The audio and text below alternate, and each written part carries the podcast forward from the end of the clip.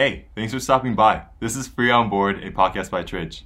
You're in the right place if you're looking to stay up to date with the latest food and agricultural news. Now, on to the updates.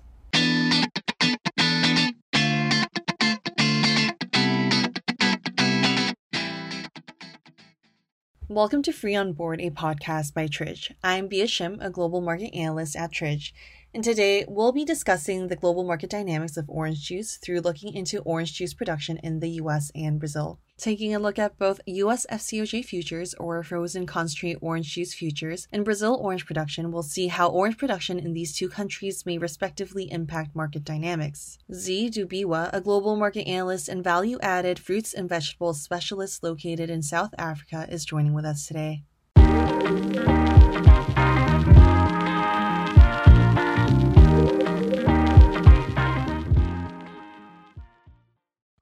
Z, you wrote two very interesting analyses about high orange juice production in Brazil and US orange juice futures rising. So let's start from the top from rising US FCOJ futures and work backwards to understand what's happening. How much has US FCOJ futures risen? So I think the interesting thing is that the futures markets generally they're very uh, reactionary. So regarding the FCOJ futures, what basically happened is on the 2nd of January, a USDA published their latest estimate for the 2021-22 season. So the most notable aspect of that report is that they specified that orange production was actually going to decline. So they said orange production was going to go down by about 11%, which is quite significant. So based on these projections, the markets then went up. So I think the peak was on the 27th of January when prices hit $1.62 per pound, which is the highest in over two years. Just to see the effect, if we go back to the end of December before the announcement and to 27th of January, this is like uh, it's about 15.7% increase over a month. And then if we go back uh, a year to about January 2021, this is about over 25% increase in terms of price. So this is actually quite quite significant. Although prices have kind of like normalized a bit now, they're still quite elevated. I mean, um, on Friday the 25th, prices were $1.36 per pound, but that's still quite elevated. And the main issue is the reduction in orange production, uh, mainly due to you know the citrus greening disease that we're going to talk about later. Absolutely. So it sounds like USDA's announcement at the start of the year that orange production had decreased 11% was significant, and significant enough to start a cascade of events, such as the FCOJ futures increasing 15.7% month over month compared to before and after the announcement was released. And Z, you also briefly mentioned the citrus greening disease affecting orange production in the US.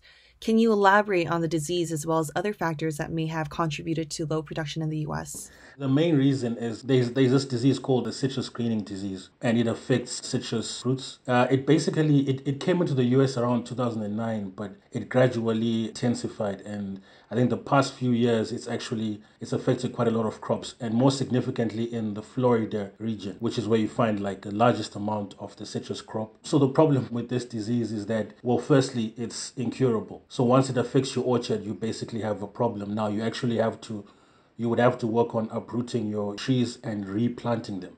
So that's quite significant. Uh, what it basically does, it causes like a form of discoloration and turns the fruit green, hence the name citrus greening. It also changes the, the taste of the fruit, it makes it bitter, it makes the fruit size smaller. You know, so basically, the fruit that's affected is discarded. It cannot be used as fresh produce. It cannot be used for fruit processing into orange juice because that bitter taste, it, it will not work well for orange juice production. So it significantly affects production because then you'll have to basically write off a large chunk of that crop. And then also the replanting process is going to take time because now you have to replant, then you have to wait for those trees to mature. So the phasing in back to a healthy crop is going to take quite a few years. So as a result, for the past few years, orange production has been dropping. And, and as a result, FCOJ prices have been elevated. So we, we expect the FCOJ prices to be elevated moving forward. I mean, the, the rest of the year, we'll, we'll have to take a look next year and moving forward to see how the replanting process and how the effect is.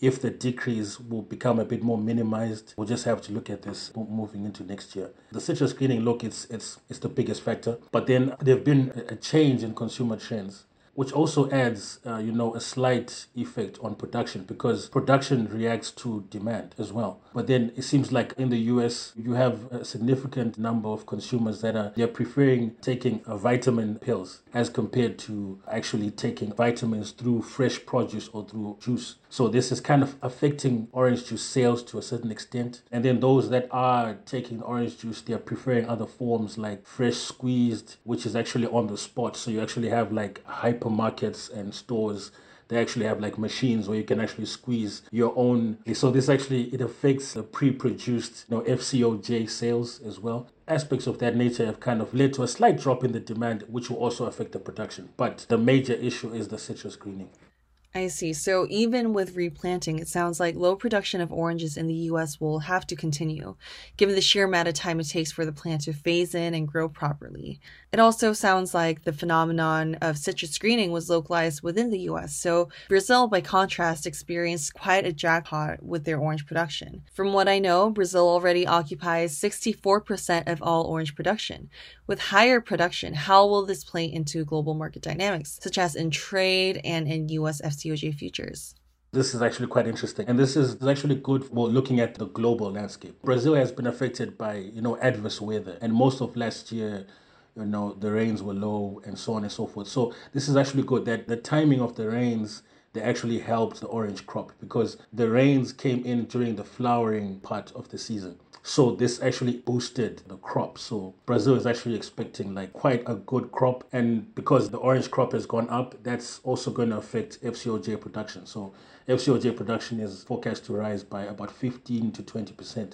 So, like you said, they occupy 64% of the production share globally. So, 15 to 20% increase, this has a significant impact on global supply. So it means we'll be looking at, you know, quite a sizable supply within FCOJ globally. So, uh, so globally, we're actually expecting uh, about 1.7 million tons, which is 11% increase. And this is mostly because of the situation happening in Brazil. This also now helps the U.S. situation well because a healthy orange crop, although it will affect the U.S. in terms of uh, Brazil being their major competitor, they will have the largest market share with regards to exports. So you're actually looking at, uh, with, with regards to exports, Brazilian exports are expected to remain high, while US exports are expected to drop to about 32,000 tons from 35. But then it helps if they have healthy orange crops. This is actually where the US is actually planning on importing orange trees from for their replanting process for Brazil to have healthy orange trees is actually good for the US as well.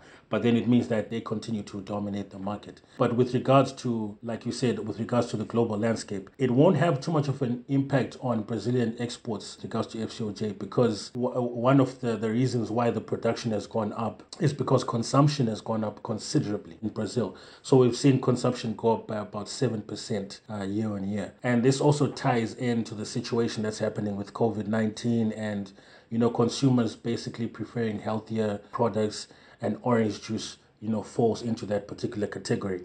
Because of the increased consumption, a lot of the production is going to be utilized by the local market. So when it comes to exports, the exports are going to remain at the same level as last year because the local market is going to absorb that particular increase. So that's the situation happening with orange FCOJ production in Brazil. Yeah.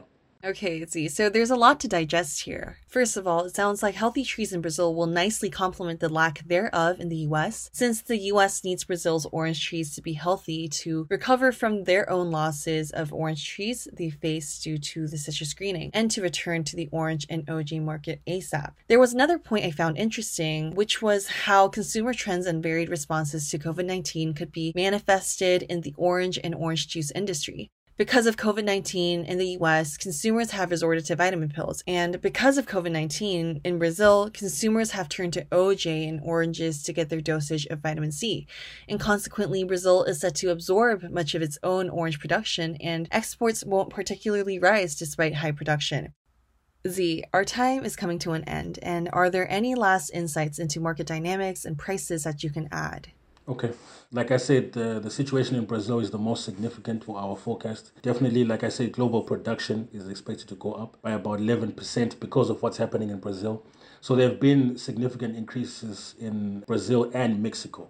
So when we're looking at actually global producers and exporters, the US, we've spoken about the situation in the US and the EU, but the EU is quite significant with regards to global uh, market impact. It's more of an, an importer. But then, so because of Brazil, we're expecting larger production and then also when it comes to the exports in general, exports are supposed to be elevated because of this. So you're going to see also Mexico, their exports are also going up. South Africa, their exports are going up. Look, the, the situation in, in the US with regards to the FCOJ demand dipping is only you know, quite specific to the US. With regards to the global market, orange juice consumption is continuously going up because people are now, are now a lot more health conscious. So, yeah, the demand is going up. So, with regards to the global market, what's happening in the US is not going to impact them that much, and especially because of the overall picture that production is high. So, with regards to also the prices in the global sphere, the prices should not be that elevated because production has gone up. But then, with regards to the US, we expect the prices to be elevated for the rest of the year. I would also assume that coming into 2023, they'll still remain elevated because it is going to take time for them to replant those trees. And they're also going to have to start importing quite a lot of FCOJ in the US. So, it's, it's actually forecast that their imports for this year are going to rise to uh, 300. 110,000 tons from 285 the previous year. So there's going to be a shift to importing more and exporting less. I see. So FCOJ prices globally aren't set to increase dramatically solely due to low production in the US. Yeah. Because overall, there isn't a global net loss in production.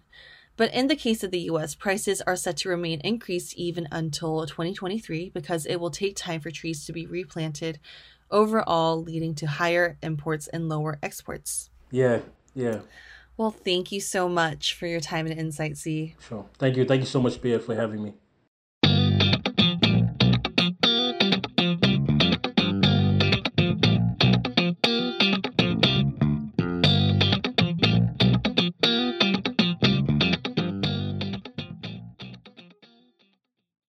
If you enjoyed this episode, please leave a review, subscribe, and share our podcast. Check out tridge.com slash intelligence data for more price analyses and up to date insights into the food and agricultural industry.